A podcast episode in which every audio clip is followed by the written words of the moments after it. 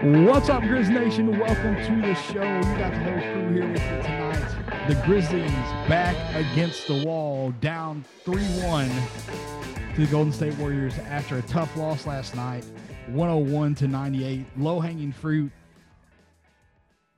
It's really, really hard in this series because the Grizzlies are a couple of plays away from this being reversed 3 1 the other way and we, we're, we're going to break all that down. We're going to, I'll be honest, we're probably not going to talk about game three very much. I can sum up game three for you very, very shortly. The defense sucked. Golden State made everything. The Grizzlies got blown out. That's all that you need to know about game three. We can, we, there's a lot to talk about game four. And then we got news today about Ja Morant being doubtful for the remainder of the playoffs. We don't really know how long that time window is because – who's to say that the Grizzlies don't come back in this series and uh, and make it a series? If they get through this, they head into the Western Conference Finals. Do we see Ja Morant? Hard to say, but as of right now, he's doubtful for the remainder of the playoffs.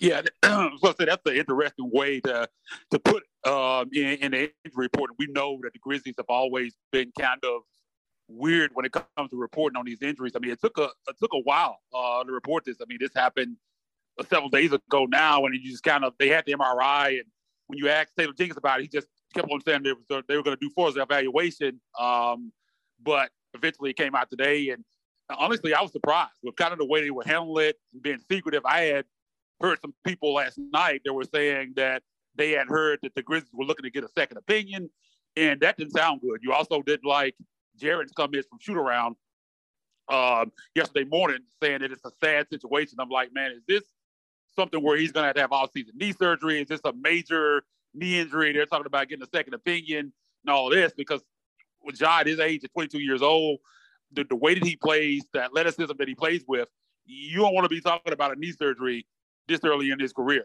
Like you, you don't want to be talking about knee surgery ever. But definitely with him being the type of player he is and what he means to this franchise, if he was going to have all-season knee surgery, that was definitely something to be concerned about going forward. So the, the fact that it's just a, a bone bruise that's there describing it, I think that was really good news. But it, it, it's tough, man. You you hate to see it because, as David laid out in the opening, I mean, this thing is a couple of plays away from being in a Ja Morant no injury away from being three to one. With the way the Warriors played last night, if Ja Morant plays in that game last night, I have no doubt that we're coming back to Memphis two two. Um, I mean, it's yep. just it's tough, man, because and I, I hate it because you have all these people nationally weren't giving the Grizzlies a chance in the series, and the fact that Golden State's up three one, they're like pretending like this is oh they they dominated. This was what's supposed to happen. They're not taking into account that Ja Morant's out. They're not taking into account that there was a one point loss in game one. They're just acting like Golden State was supposed to dominate this series, and this is what happened.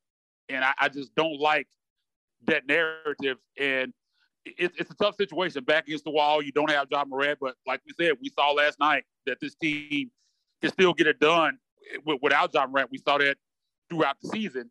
And the way I look at it, you look at it, you have to win three games, and that sounds tough on the surface. But you, as Steven Adams said in the post game last night, like you have to approach it kind of the same way, whether you're up three one or down one one to three. I mean, it, it's the next game. Um, you come home on your own floor tomorrow night.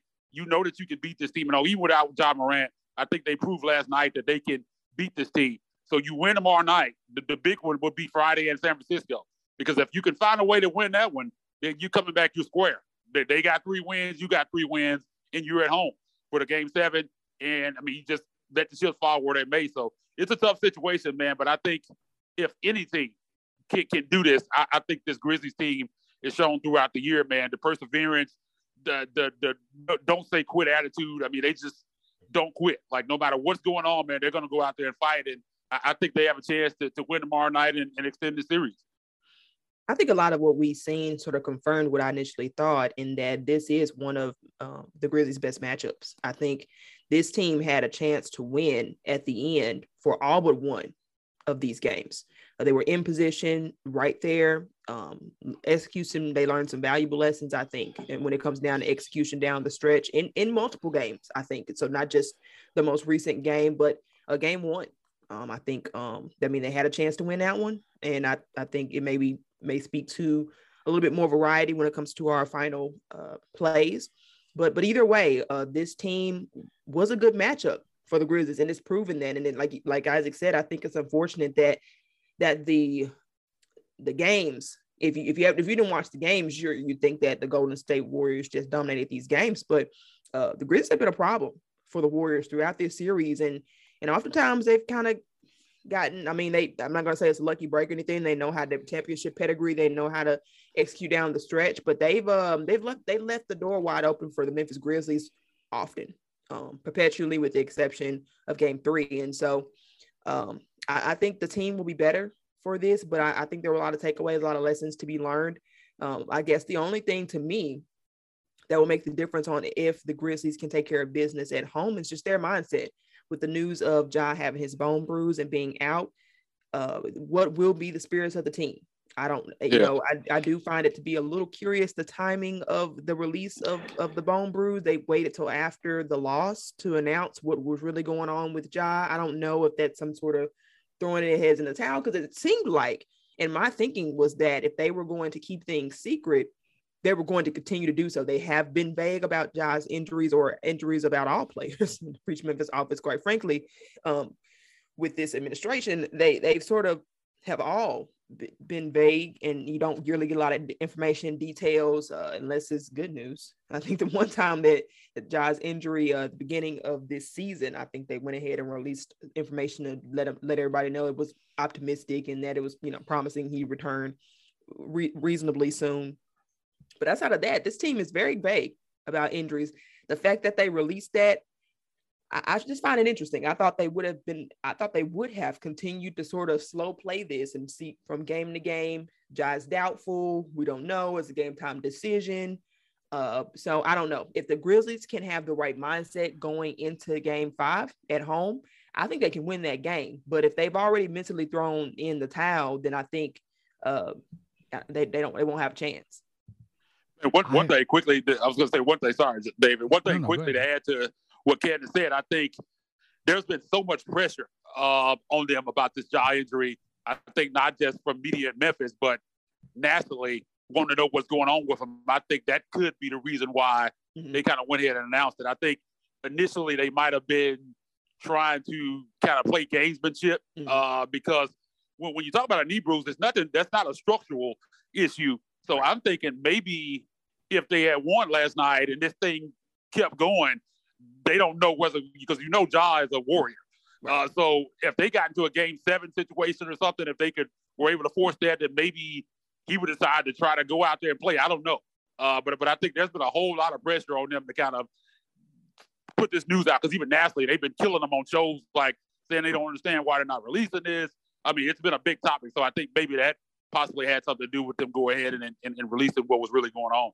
Mm-hmm. It, it's funny that you mentioned gamesmanship because that I was going to talk about that, and the the report. I mean, I'm going to pull it up exactly. I want to read it word for word here, but it, it said that he is doubtful. It didn't completely rule him out, and so with the way that this series has gone you know, whether it be the, the back and forth from the media or whatever it has been from, you know, head coaches saying stuff that they shouldn't have said, not handling things the way that they should. And the whole narrative just swirling around this whole series has been jaded because of a few people not doing what they should be doing. Do you think that there's any chance that this is, it's like right here, it talks about, uh, Memphis Grizzlies guard Ja Morant exited during the fourth quarter of Game Three of the Western Conference Semifinals on May 7th at Golden State with right knee soreness. Morant underwent an MRI and subsequent evaluation has revealed a bone bruise in his right knee. He is doubtful for the remainder of the postseason, but is expected to make a full recovery. Doubtful is not completely ruled out. Right. Do do you think is there a chance that this is gamesmanship and the fact that maybe the Grizzlies are like, okay, we're going to list him as that. We're going to release this report, and there's no, not that there's any lies. I'm not. I'm not accusing them of lying or downplay. I'm just saying because of the playoffs being such a, a cerebral matchup, is that something? Uh, well, if we list Ja as doubtful maybe Golden State relaxes a little bit and that opens the door up for us. Perhaps.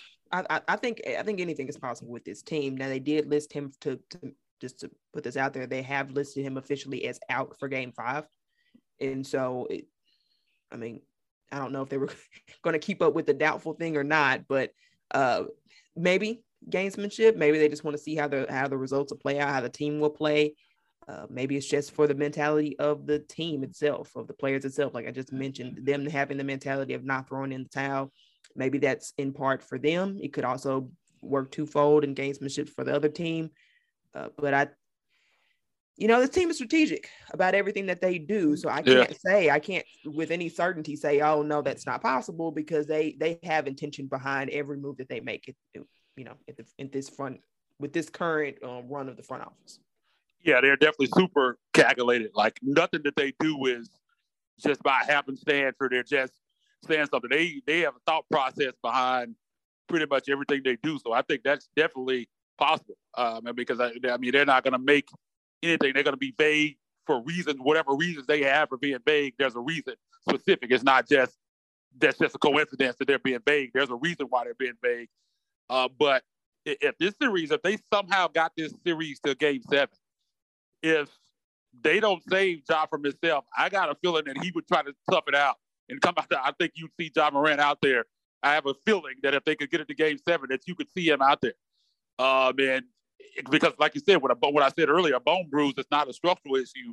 It's kind of a pain tolerance thing at that point. Um, you just don't want to. The risk is that you get it hit again, you hit it, but get knee to knee or somebody then it could end up being a, a worse problem. That's what you worry about. But I got a feeling that if they somehow got to game seven, it wouldn't surprise me at all if you saw Ja out there trying to tough it out. I mean, that's just who he is as a person. If they don't save him from himself, and there's any way that they would allow him to get out there, he's going to be out there. Um, and game seven, and I, I know how he thinks the ultimate competitor.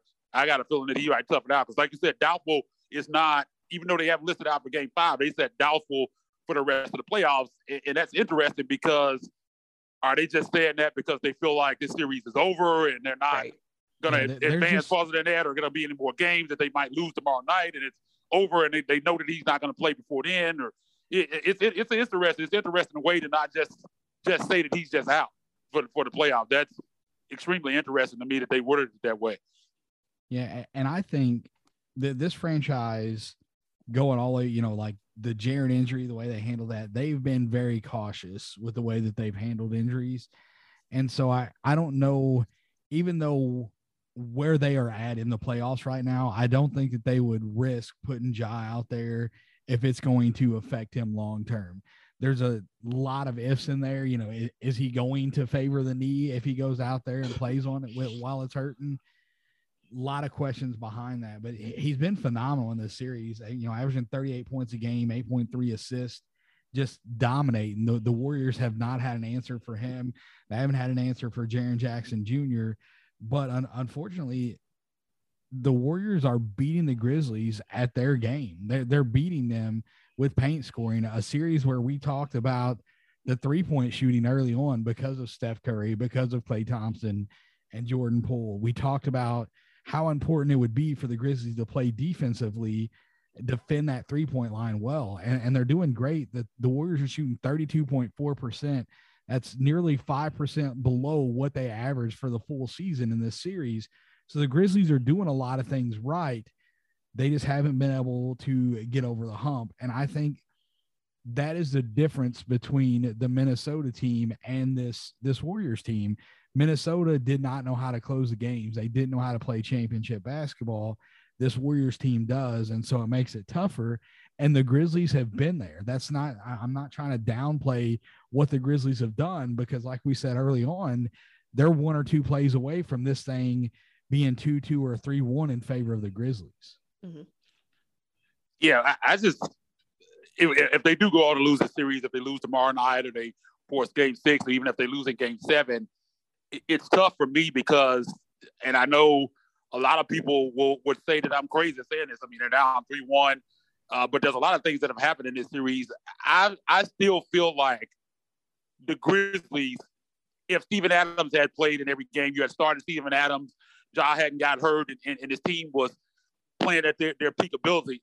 I feel like the Grizzlies are the better team. I really do yep. feel like that. That's not being a homer. That's not because I cover the team or this is the team that I that, that, that I love. I just I really do feel like that, and that's what's going to be disappointing if they lose this series. The job thing is unfortunate. Not having Steven Adams those first two games and not really playing them. Not not that it would have made any difference. I don't think it would have changed the game to a point in game three where they would have won. But who knows? I feel like you still should have started them. I think Jenkins stuck with Tillman too long in, in that situation because I mean you saw him last night, and just like I thought, he looked he was everything that I thought he would be in this series. Like I was never worried about when, when you put that out there with Steven Adams together, especially for Warriors fans and people national, they'd be like, "Oh, what do you think Steven Adams going to do? He's going to get run out the floor. You couldn't play him against Minnesota." And, and I'm like, man, Minnesota, the Golden State Warriors don't have a Karl-Anthony Towns out there. Yeah, like Draymond this, Green is not gonna. He's no, not he's not. He's not a scoring threat. That, no, I mean, I mean the, because the size advantage that the Grizzlies have on this team, anything that he would give up on the, on the offensive end. I always knew on the defensive end. I mean, I always knew that everything else that he brought, the screen setting, the rebounding, just just the toughness inside, the the playmaking uh, ability. I knew he would make up for it with with all those things. I knew it would be enough to make up for whatever he gave up on the offensive end. Because I mean, that there's the size advantage is what the Grizzlies have over this team, and for outside of last night, they really haven't been able to use that and he was able to give you 10 points today. Uh, yeah, that's why I said I knew he bet. I said that last time. I was like, he'll be able to score too because they're just don't they're have just the size small. to stop him. Yeah. Yep. Too small. And he looked dominant. I mean, he really did look dominant um, in, in all his minutes. Uh, he had the highest plus minus on the team with plus 13. He just had had that effect. And it really um, it is disappointing that it took you know so long. I do know that Steven Adams was not available for the first two games because of health and safety protocol, but he was available for game three. And perhaps it was such an onslaught that it didn't make the difference. But I'm not sure Golden State gets quite that high, as hot as they did with Steve Adams on the floor. I think it makes at least somewhat of a difference. They it, probably it may still sure. lose, but it, it changes, like you said, it changes the trajectory of the of the game completely, as he did from the beginning. When he was on the floor, it was great, and not, in my opinion, they should have played him in the fourth, at least some minutes you know, give him some run. Uh, I think I think they should have played him more. The Jaren was better with with Steven Adams on the floor. Uh, the offense flowed better with Steven Adams on the floor. And this the the only the main challenge for the Grizzlies in, in this past game was the offensive stretches with no scoring. And if Steven Adams was able to help provide and facilitate, uh, he yeah, the three assists that, that last night. Uh, just what he gives to the offense was very much so needed, especially against a struggling Warriors team. I think it's keep the foot on the gas kind of mindset. If what's working, don't don't don't fix was was not broken. Um, and it, I think it was working just fine. I'm a little disappointed that uh, Taylor Jenkins sort of opted to take him out of the game down the stretch of the game. So what has to happen? They're heading back home. Game five is Tuesday night in Memphis. Wait, today is Tuesday, Wednesday night. Sorry, it, hmm. this week is running together on me. Wednesday night in Memphis. This team played Golden State at home, very tough, had a chance to win that game. Couple things go their way, couple better decisions by players. I think Taylor Jenkins could have done some things to change the course of that game as well. What does this Grizzlies team have to do in order to beat the Warriors at home tomorrow night in Memphis? and I think basically what they did last night. Uh, But I think you, it, and, and I do want to talk about last night because we haven't really talked about the game itself. I mean, it was obviously extremely disappointing. I mean, a tough night from Golden State, and a lot of that had to do with the Grizzlies' defense. I think the Grizzlies played really well defensively in that game, and a lot of that had to do with Steven Adams, as we just talked about. I mean, him and Jaren were just dominant early in that game, and again, like we said, you just hated to see I know Jaren usually closes at the five, but I think last night when you're in a critical playoff game, I think you need to make adjustments, and you can't go back. It goes back to the Budenholzer thing, man. You can't do the same things and, and expect different results.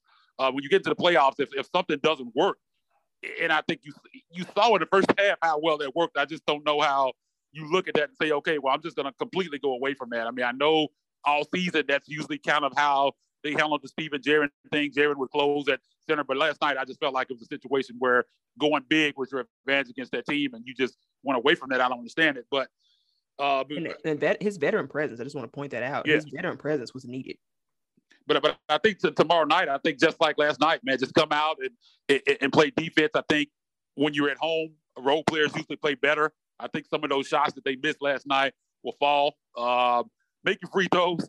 Obviously, that was a, an issue um, at, times last night. But I, think just play your game, and I think more Steven Adams. I'll take more Steven Adams. I think we saw how good and how dominant he was in that game last night, and how much effect, like plus 13, highest on the team. I, I, want Steven Adams out there as much as he can play because I, I don't think they have any answer for him. Um, I mean, you can talk about the pick and roll defense and they get him in a pick and roll, and that might happen at times. But the other stuff that he does, the, the impact that he has on the game in other areas, I think they don't have an answer for. And I think that's bigger for the Grizzlies than what he might give up defensively. Uh, so, I, I mean, and, and you just think they, they make the announcement, formal announcement. I don't know how much that will kind of change their mindset because I think they probably already knew what was going on. I mean, you talk to Jaren, and Jaren said he had got information pre shoot around uh, at shoot around yesterday morning, and, and then how sad it was. So I think they already knew probably that whatever they know, uh, and we don't know exactly what that is. I think the teams already knew when they came out and saw the fight that they had last night, and that was one thing that I took out of that presser last night. They didn't sound defeated. Taylor Jenkins didn't sound defeated. The guys from from a man, they didn't sound like a team that felt like this series is over. They felt like we got another game on our home floor. We got to go win it and they sounded confident that they could do that. So I was glad to see that. I was glad that they didn't sound like a, lot of teams go down three one, and you you can get those press conferences. You can just tell that they're checked out, they're done, they know the season's over. I didn't get that sense last night. Doesn't mean they're going to win tomorrow night, but I, I got a feeling they're going to come out and play well. And again, just play defense the way they did last night. Make a make a, make a few more shots, make some free throws, and, and I think you can force it to a game six. Yeah, I, I think coaching adjustments will be important again. Uh, I think they they have been important throughout the series, and I think Taylor Jenkins, I hope, has learned some valuable lessons from that. Just to go back to, to your point, Isaac, about Steven Adams uh, playing more in that fourth quarter, he played the least amount of minutes of anybody that played in that fourth quarter. He played four minutes and twenty seconds, and he was the only positive in the fourth quarter. He only played four minutes, so and that just goes to show you uh, his impact whenever he's on the floor. I think you got to take advantage of that. It, like you said, it's not the regular season; it's the playoffs. You got to go with what works positive players need to be on the floor at the end of the day. I think that I, don't even know what term to use because I, I don't want to be. I feel like Jenkins is scared. I'm just gonna I'm just gonna use that word. That's not the exact word that I was looking for there. I think that he's scared to make adjustments with certain players because he's worried about how they're going to react to it. And when you get in the playoffs, you better suck it up, dude. It don't matter. It, don't, your ego does not matter. We've heard about this team and how there's no egos on this team. Everybody, and and I'm not implying that there are, but I just wonder if some of these adjustments that should have happened last night didn't happen because of Jenkins' fear of what would happen if he made those. It's you talk about Budenholzer and and you know sending out the same thing, expecting different results and stuff like that. What does he need to do? Like Dillon Brooks last night, and, and in the fourth quarter, elephant in a room. Like we, we, we can, yeah, we'll just we'll jump into it. He was three for six in the fourth quarter, eight points. He had two awful turnovers, awful turnovers. Awful. Yeah, but unforced the, the the plays that he was making, he gets he gets an extremely long leash. And the majority of that leash comes from what he brings to this team defensively. But you cannot let him go out there. There was one one shot in particular that was early in the shot clock. He came down and there was like 14 seconds left on the shot clock, and he oh, jacks oh, up a, like a 27 foot. Oh man, nightmare stuff. and and I know that Dillon is confident, and you're you're gonna ride like you're gonna ride with him whenever he's hot and he fires up a shot like that, he can carry you to a victory. But what happened last night is he was not hot. He was having an off night and he kept firing those shots. And I think that the fan base gets tunnel vision. And I'm I'm telling you right now, if you're if you're on the side that Dillon Brooks has not shown improvement since the bubble, your ass is blind. You're completely wrong That's not it. You can be mad at what Dillon done last night, but to sit there and and just blatantly say, "Oh, he's not improved. This is the same Dillon from three years ago."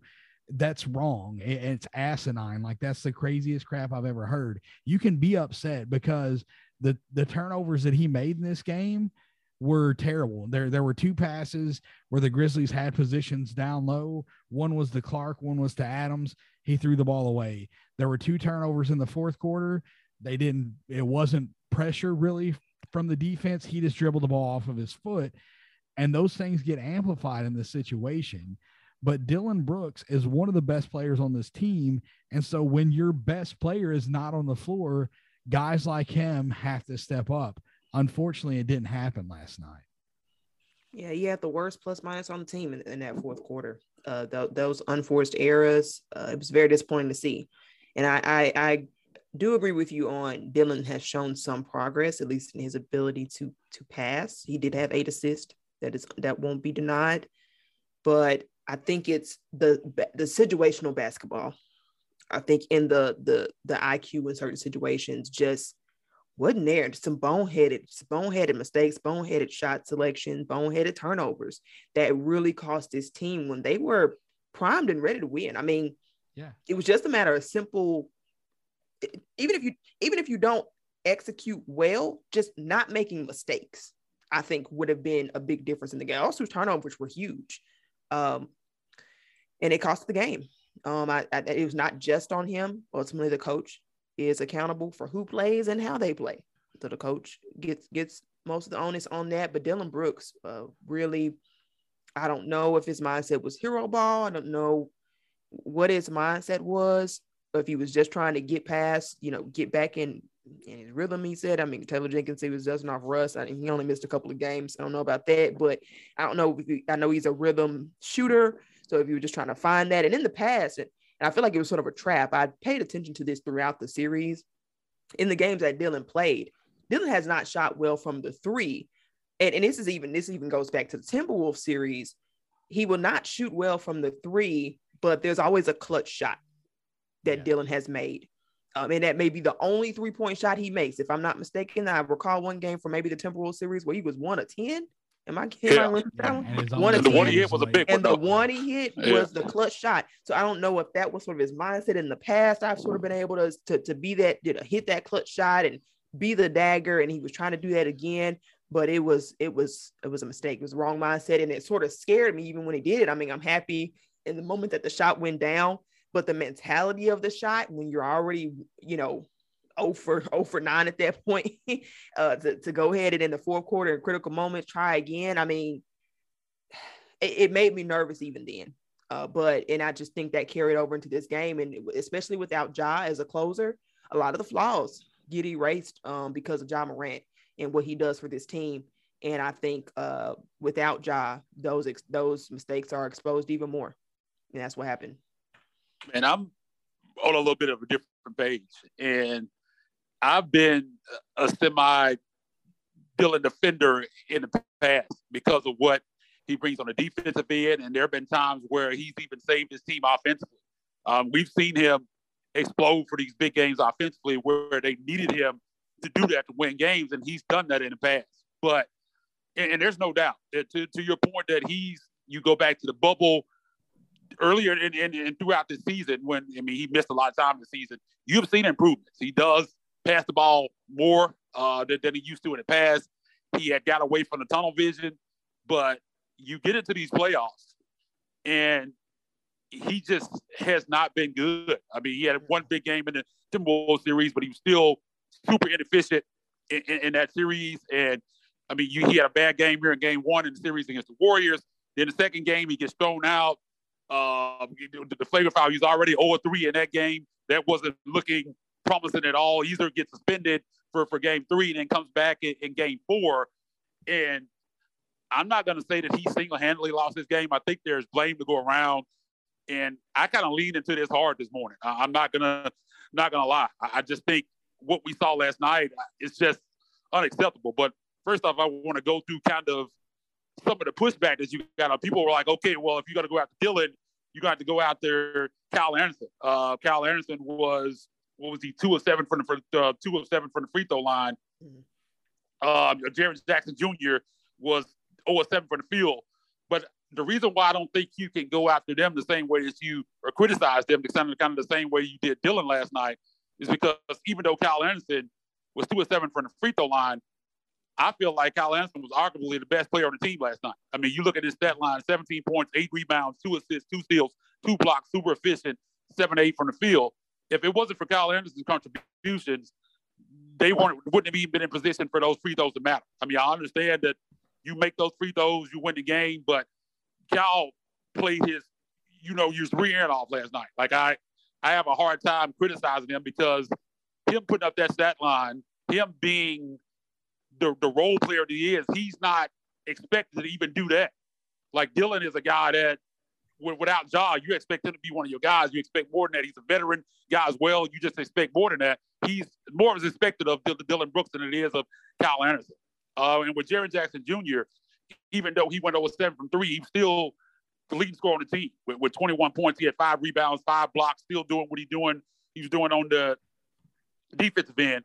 And, and people are like, oh, well, he was super, super inefficient too. He was like almost bad as Dillon. He was seven to 21 from the field, man. But it doesn't matter. Even though he was seven, eight at the free throw line, he got to the free throw line, knocked down seven of eight. Those points still count. I was telling somebody that this morning. It doesn't matter how he did it, he still created 21 points for the team in a, in a game where you only scored 98 points. I have a hard time getting on him.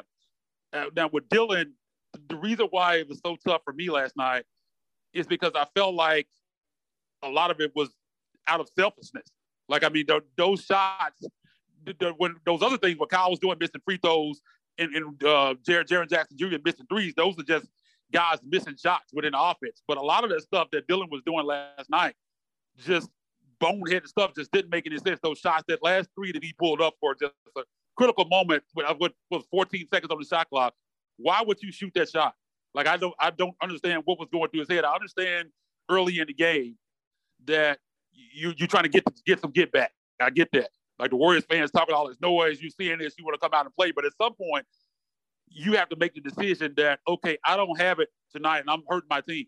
And I put some of that blame on Taylor Jenkins because Taylor Jenkins, at some point, I, I know that's your guy, you're rolling with him, but at some point, either you have to take him out of the game, you have to say, you have to take him out of the game, say, come sit next to me, or you tell him, look, we need you to facilitate, drive to the basket, try to score that way, but we don't need you taking these three pointers. That's just you don't have it tonight. That's just not what we you just don't have it tonight. We're not going to get that from you.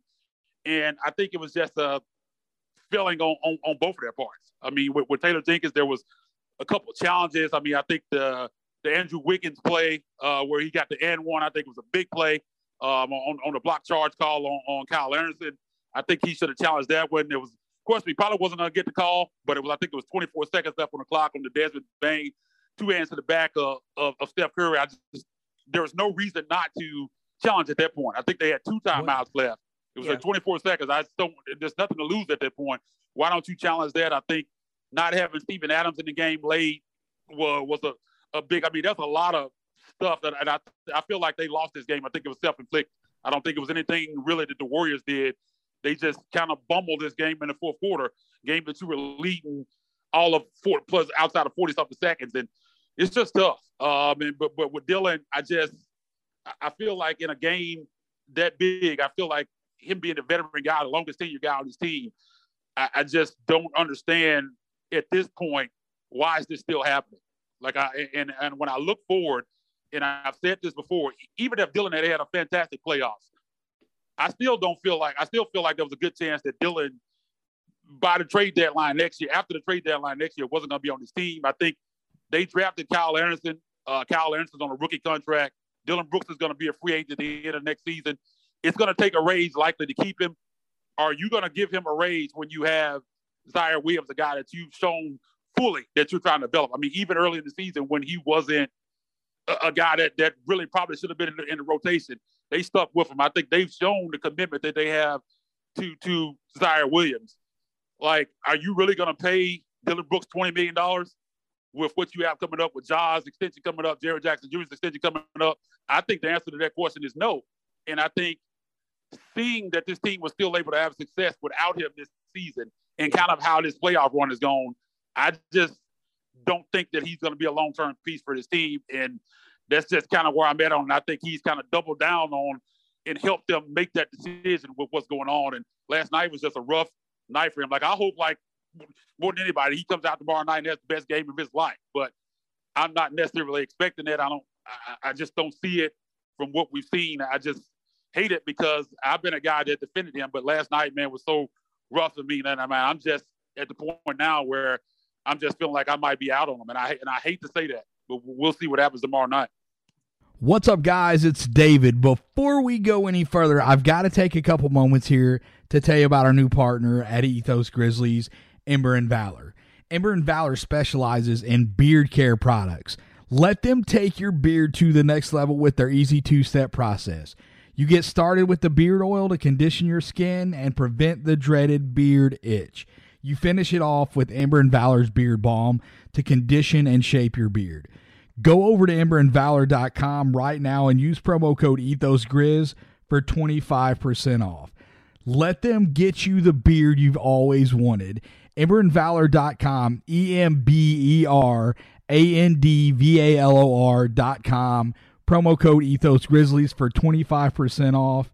I've got to run it by you one more time. I can't allow you to miss it. 25% off at emberandvalor.com right now using our promo code Ethos Grizz. That's E T H O S G R I Z Z at emberandvalor.com for 25% off of all of their products. Ember and Valor makes all of their products using all natural ingredients. Get over there, check them out, use the promo code, let them know we sent you. You will not be disappointed. Emberandvalor.com. Look good, feel good. I think that what happens when you get in a pressure situation, you revert to what is comfortable for you. And I think that that is why we see, you know, when when it has not been a leverage situation, we see the Dillon Brooks that is able to go out there and be the playmaker and not be the guy that's jacking up the crazy shot early in the shot clock. But in the high leverage situations, he's reverted back to that. You you look back at the playoff series against the Jazz last year, Dillon was 52% from the floor, 40% from three with 1.8 turnovers. This season in the playoffs, he's 34% from the floor, 32% from three with 2.3 turnovers. He's shooting the ball more from three, which is not his game. I, have said, like, it, I think I, I was kidding around, but I said, if my life's on the line and I need a player to knock down a shot, I want Dillon Brooks to shoot a mid range jumper. And I know that that's not an analytical favorite, but that's his game. That's where he excels. If he gets in that 15 to 18 foot range, he knocks those shots down and he's not doing that. In that game, like he shot nine threes in last night's game. He was 0 for 5 heading into the fourth quarter. He made his only two threes in the fourth quarter. He made them when it counted, but he didn't do enough. Taylor Jenkins' inability to make that call cost him the game as much as Dillon's mistake cost him the game if you don't want to trust Ziaire because he's a rookie and you're worried that he's going to make a mistake, put De'Anthony Melton out there. Don't put the ball in his hands. Leave the ball in the hands of Tyus Jones and Jaren Jackson. Let De'Anthony Melton say, hey, I don't give a flying shit what you do on offense. I want you to go out there and play defense and just be in the right spots on offense because Candace, I think she's 100% right. You don't have to go out there – and necessarily like the where where the Grizzlies were heading into the fourth quarter, you didn't have to go out and win that game. You had to go out and not lose not it. lose it. And, and yep. the way that the Warriors were playing, that's all you needed somebody to do. And Dillon Brooks and the decisions that he made, I'm not a guy that's like it's 100% on this player because it's not. It never is. There's no case.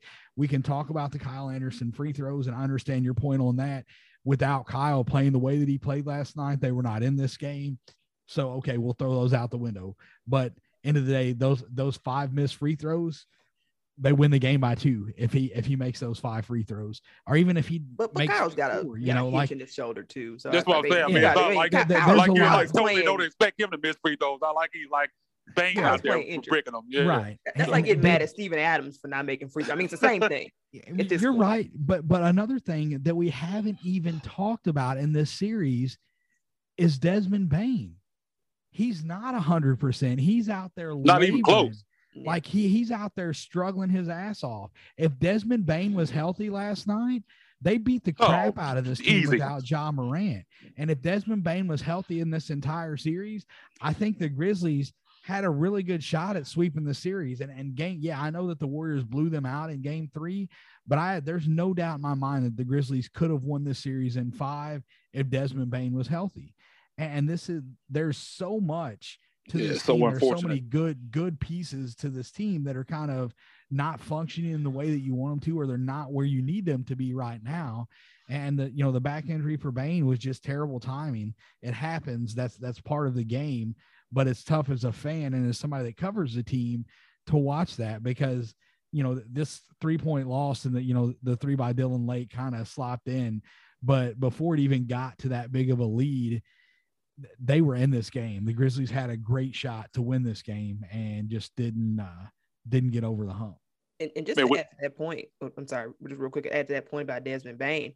uh, We know that Desmond Bane is not 100%, but in game four, yeah, three, in game three, he shot five from 10 uh, from, from the field, four of seven from three, still.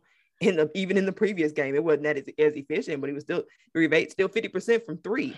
And so, I mean, I'm just gonna say, if somebody's got to take a three pointer, I'd still rather it be Bane. I, I know Bane's not doing well, but he was the most efficient person from three still who had taken, you know, oh, more than more than two shots from three. And so it, it just goes back down to the to the coaching. And I'm not saying that the best decision was to put the ball in Desmond Bane's hand, even though he's even though he's uh you know injured. I mean, I, I just think Dillon was probably the least likely option at that point. Um, even Jaren was was zero from seven, but I you know you still would rather have the ball in his hand. And I and I don't even know to be honest, and, and it's I don't know. It goes back to Isaac's point about it was were the moves by Dillon just pure selfish? Is that was it was it coaching's coaches trying to scheme it that way? But I don't even know why we're taking threes that late in the game. I mean, at that point, we're shooting Yeah. 20, 20, 23, probably 22% from three going to the last couple minutes. It's not, it's not been a great day from three. Why are three pointers being taken anyway? Why not put pressure on the defense to go to the rim to begin with and put the ball, eh, you know, floater from Tyus or the things that have gotten you that far in the game? But I know I, I interrupted you there, so Isaac. So you, Oh no, you, you're fine. Uh, I was going to say another thing, and I forgot to even mention this when you kind of talk about the mistakes coaching wise in, in the fourth quarter. Why would you go away from Jaren? Jaren was Yeah. cooking, and they had no answer for him. And and that's another thing about the, the the Dillon threes. Like, why are you shooting a three with 14 seconds on the shot clock? With with the situation, I think what was it a one point game at that point? Why are you pulling up from three with 14 seconds on the shot clock? Like, if, You're if you're not Desmond Bane, like, yeah, like I don't understand why you're shooting that shot anyway. Like, and, and that's the thing about it. People was like, well, maybe that's what what coach wanted. I don't think that's what he drew up. If he's drawing that up, then I think we got more problems with Taylor Jenkins than we even think. If that's kind of what he wanted out of the offense, I don't think that's it. But Yeah. uh, I, mean, you you should they should have kept going to Jaren because I mean they had no answer for him. And one thing that he was doing last night was he was really finishing at the rim. That's something that he struggled with at times. But last night, man, he was cooking. I just think they should have kept kept right with him. And again, I thought Steven Adams should have been out there. And, and I think they win this game going away if they had done that. I just don't understand some of the stuff that, that we saw. And I just, it, it's perplexing to me because that's why I, I say that it has to be 100% on him because uh, there's just no reason for you to be taking those shots. And I don't think that's what you drew up. I mean, that, that last one was just so bad that I don't even, I don't even know what could be going through his head. Like that's a issue if you're taking that shot. Like, I don't, I don't know. Cause I couldn't believe it when, he shot it. I couldn't believe it. I was hoping it went in, but I couldn't believe that he shot it and he missed it badly. And I was like, man, that was just, just rough. I mean, and you just hate to see that situation salted away like that because I mean that was a, a big opportunity to knock that team off on the road without Ja Morant and to tie this series coming back to Memphis. I mean, it's just so big, especially when you go back to, to game one and saw how that would end. Man, you lose that one by one. Man, you had such an opportunity last night. I mean, just had them right where you wanted them and just couldn't get the job done in the end, man. And it's I feel like he really let his teammates down with some of those the shot selection and, and the turnovers there in the fourth quarter. And I guess it might be what I've seen lately uh, and, and, being emotional from that. But I, it's just tough, man. I, as a coach, man, I don't know what I would have been thinking when he took that last shot. I, I just, I don't know. It, it's a tough situation, man. Hopefully he's he's better tomorrow night and they keep these series going. But that's just rough for me last night. And and again, I feel like what upsets me so much about is I feel like it was him trying to force things, and I feel like that's a a me thing. And, and, and when you're in a playoff game like this, you need to be about team, and and I don't feel like he was about that last night. Yeah, so and, and it's, it's just oh, so go ahead. Um, you both can kind of answer this. I I don't feel like Dillon is a selfish player. I feel like last night he made some selfish plays, but I think from what we've heard from Dillon, the, the different pressers and the, and the way that we've talked to him over these last few years, that in his mind he he's he's going out there, he's trying to make the play because he knows that his teammates are counting on him. Do you feel like that that has changed? Do you feel like he is a selfish player? Well, usually, I like I said, I've defended him, and I've said that a lot of those those bad shots that we've seen him taking were just kind of in, in a vein of just wanting to win. Like he felt like they needed him to do that. But last night, that's not how I felt, uh, especially with those those last two that he shot in the fourth quarter. Uh, I just because I feel like at, at some point, even if you have that mindset, say that's that's what, what you're thinking, like they need me. But if you if you're not getting it done, you're not getting it done, and at some point you have to realize that you're not getting it done. It, it shouldn't take you. What, what, was he? What, what was he shoot last night? What five, three, five what, of nineteen? Five of nineteen. You shouldn't have to go five of nineteen to realize that you don't have it going. Like because it, it, in the end, you're going to do the opposite of what you're trying to do with helping your team. You're hurting your team. So there have been times where I agree with you. I feel like he might have forced things because he felt like they needed it. But last night, just the stuff was just so bad, so out of the offense, unforced turnovers. Just because I mean, in that situation, that last shot, I mean, 14 seconds on the shot clock, you're up. I, I just don't know why you. That's one of the most boneheaded shots that I've ever seen anybody take. Like I was mouth dropped, like just couldn't believe that he had just shot that ball. I mean, I just didn't understand why you shoot that shot at that time. It was almost like in. And I'm not su- suggesting this is really what happened. It's kind of being facetious, but that's something that somebody would do if they were trying to throw a game. Like I, it was so bad that I don't even know how to categorize it, man. It's just like I said, I don't want to necessarily say he was a selfish player, but I will say that I felt like he was selfish last night. I'll say this. I think Dillon Brooks does not want to be a selfish player. I'm not sure, and I say that because of this. David, you brought up a good point. Sometimes in high high leverage situations, your what's comfortable for you comes out. What was comfortable for Dillon Brooks was some selfish plays. And so I and he's worked very hard. He has. He's worked very hard to be better and to pass the, the ball. And I think Dillon will play whatever role you ask him to because at the end of the day, I think he really I know he he cares about the guys. He cares about the team. And I think that that matters to him. But if it's hard for me not to say that that at the core at least you don't have some selfish player in you if your instinct is to result in selfish plays. And that could sound harsh. I, I don't think i think Dillon tries very hard to to rid himself of those bad habits. I do and i can see that progress for him. I think he cares about winning more than more than anything ultimately but he got it's like i said for that to be the default some selfish in you. It's, it's I mean, it's it's yeah, it, has got to be some level to the core, man. It, it, it, just it just is. That's your that's your default. Without thinking, it's selfish plays. I, it's hard for for that to be the default. I mean, not to say you're a selfish player who's trying really hard not to be.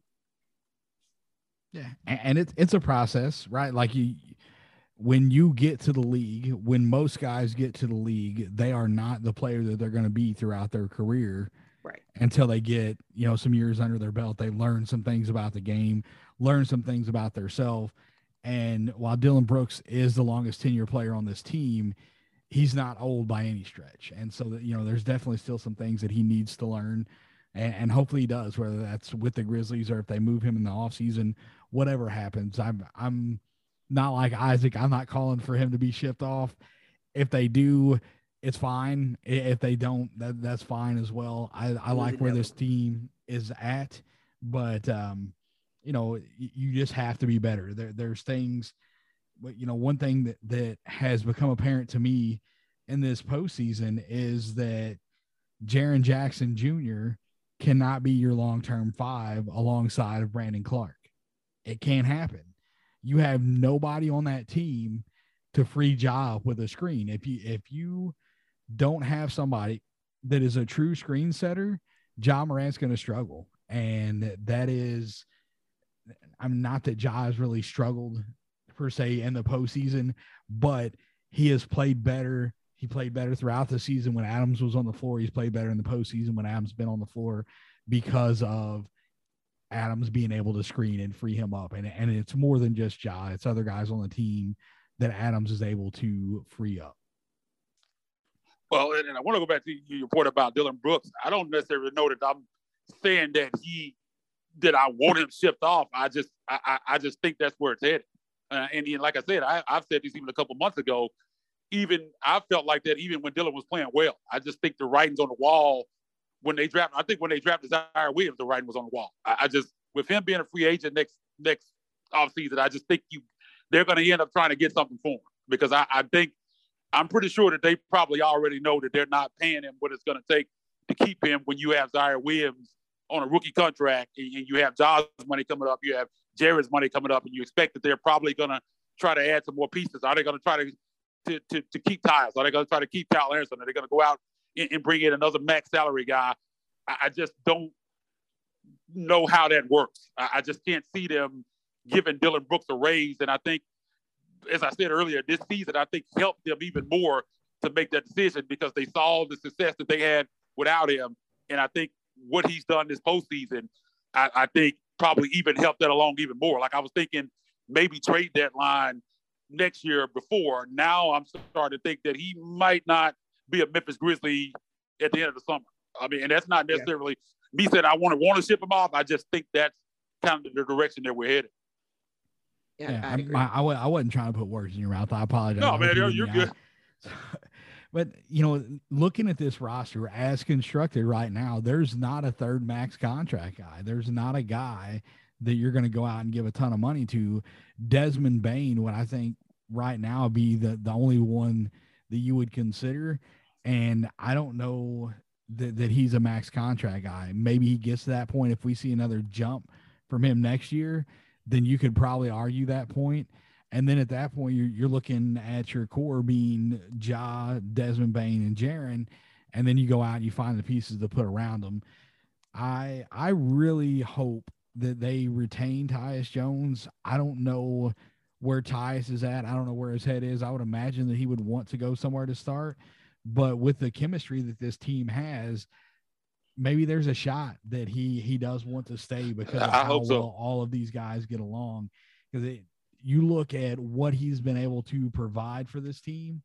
If Tyus Jones isn't on this roster, man, this team is in a bad spot this year. Yep. Yeah, he, he's been so big for this team uh, this year. I mean, I was thinking at one point that there was there was no way uh, that, that that he would be back, but I'm not so sure about that um, anymore. There's a lot of different different thoughts about that. I mean, I think Hollinger had some stuff out where he was talking about he could get 16, 17 million, and then there's other people thinking that he might get mid-level exception, eight, nine, ten million dollars type of money. And I think if it ends up being that, I, I think the Grizzlies try to keep him, but you just don't know what his market is. Or, or, or you got to look at what teams need a point guard, what team need a starting point guard. Because I think if he's going to be a backup, I think he definitely prefer to be a backup in Memphis.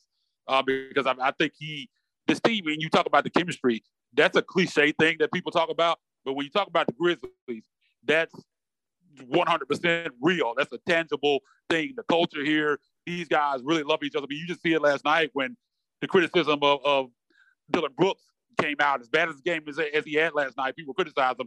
Ja jumped on there instead people switching up and they're going to defend their guy. And that's just what this team is. Uh, so I, I, think that will play a part in Tyus' decision. I think he loves being here, but if he there's a situation where he feels like he can go and start and make more money, I think he's going to take that because that's the best business decision for him. But if things are equal, um, and he's not gonna.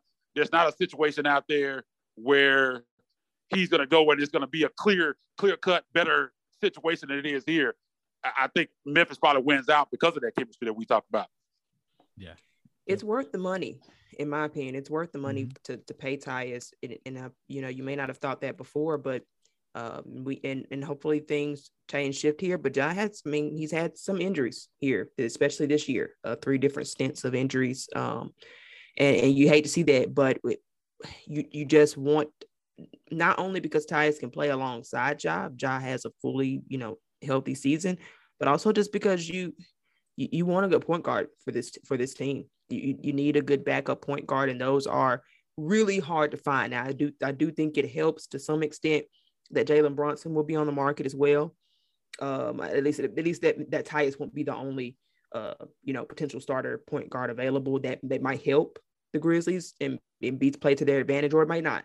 Uh, but I, I sort of lean towards the fact that it, at least they'll at least if Tyus was the only thing on the market, then, then you know every team can throw throw money at him, but I know teams will be trying to get Jalen Brunson there as well, and that that could also play to the Grizzlies' advantage. Yeah, it's it's uh going to be a busy off season, regardless of what they do. You know, you're going to have the the draft, and this front office operates. I, I would tell you, nothing that you hear in the media is probably going to happen because everything that has happened with this team, there was not a leak with it. That you they're they're very tight lipped, and the it just I don't know how they do it. Other places it gets leaked beforehand, and you're hearing, oh well, this is possibly going to happen. But Kleiman and company in that front office just don't do that. I think we're about ready to wrap this one up. We'll, we will be back not after game five. It'll be the following day. I will be at the game. So we're recording with a late tip. You know, I think that's is it an eight thirty or nine o'clock tip tomorrow night? I think it's eight thirty. So an 8:30 tip and then the drive home it'll be way too late to try and record tomorrow. So we will record Thursday night after game 5. Hopefully we're talking about the Grizzlies traveling back to Golden State for game 6. We'll see. Um, you can get the show on Twitter at Ethos Grizzlies. I'm at David W2111. I'm going to throw it back to you guys. If you got anything else you want to throw in before we get out of here, feel free. Candace, to you first, and then Isaac will close us. All right, yeah, I just I just wanted to make one more quick point, and one thing that I noticed is that uh, Taylor Jenkins did make he did make some adjustments and sort of paring down the the rotation as, as the game went on for this past game. We did not see John Konchar, which had been a complaint of many fans uh, up to this point that John Konchar didn't really belong in the series, and so he he got a DNP. I think that was a good decision. Uh, I think he didn't play Brandon Clarke in the final fourth quarter, and also you know because he been having a great game up to that point um, or he wouldn't have a good game. To be honest, he wouldn't have a good game up to that point. And so I, those are the kind of things I, you hate that it takes this long to to get to this point, but it is it is my hope that in, in the long run that these are valuable lessons that Taylor Jenkins will learn um, as as he continues to grow with this with this young team, as he is a young coach as well. So um, that's all my costs on that. Looking forward, really interested in see what happens in Game Five. You can follow me on Twitter at Candace H901. That's Candace H901, C A N D A C E H901. Take us out, Isaac. Yeah, man. And just just to, to, reiterate my point that I made earlier, um, I like the body language and the mood in the presser last night. I mean, again, that they didn't seem like a team that had given up on this series at all. Uh, Taylor Jenkins and his presser didn't seem like a defeated coach. Like they felt like this was insurmountable. Um, and this team is is persevered all year. I mean, nobody has believed in this team, despite this team having the second best record in the NBA, uh, despite missing Ja for 20, 24, 25 games, we're able to, to still win games. So this team doesn't give up, and I, I don't think they're going to give up tomorrow night. Again, that doesn't necessarily mean they're going to win the game. Uh, but I, I think a lot of teams in this spot, in their position, when your your superstar player goes down and, and you're down three one in the series, they'd be mailing it in. And I don't think this this team is going to do that at all. I think you're going to see, even if they lose, I think you're going to see a competitive game tomorrow night. But personally, I think they force this to a game six. I think they're going to be heading back to San Francisco on, on Thursday, and we'll see how how things play out. But uh, Let's again, see a Clippers effort. Clippers yeah. did it right. yeah, just, just meld in. But um, mm-hmm. as David said, man, you you can get the show at Sport at Ethos Grizzlies. Make sure you go over there and give us a like and a follow. We appreciate that. Uh, we'll be back on Thursday night with post game again. Hopefully, we're talking about and previewing the game six. Uh, you can find me on Twitter at Isaac underscore rivals. That's I S A A C underscore rivals. I want to thank everybody for tuning in to the Ethos Grizzlies podcast. For for David, Candace, well, we'll be back on Thursday night. Until then, we go.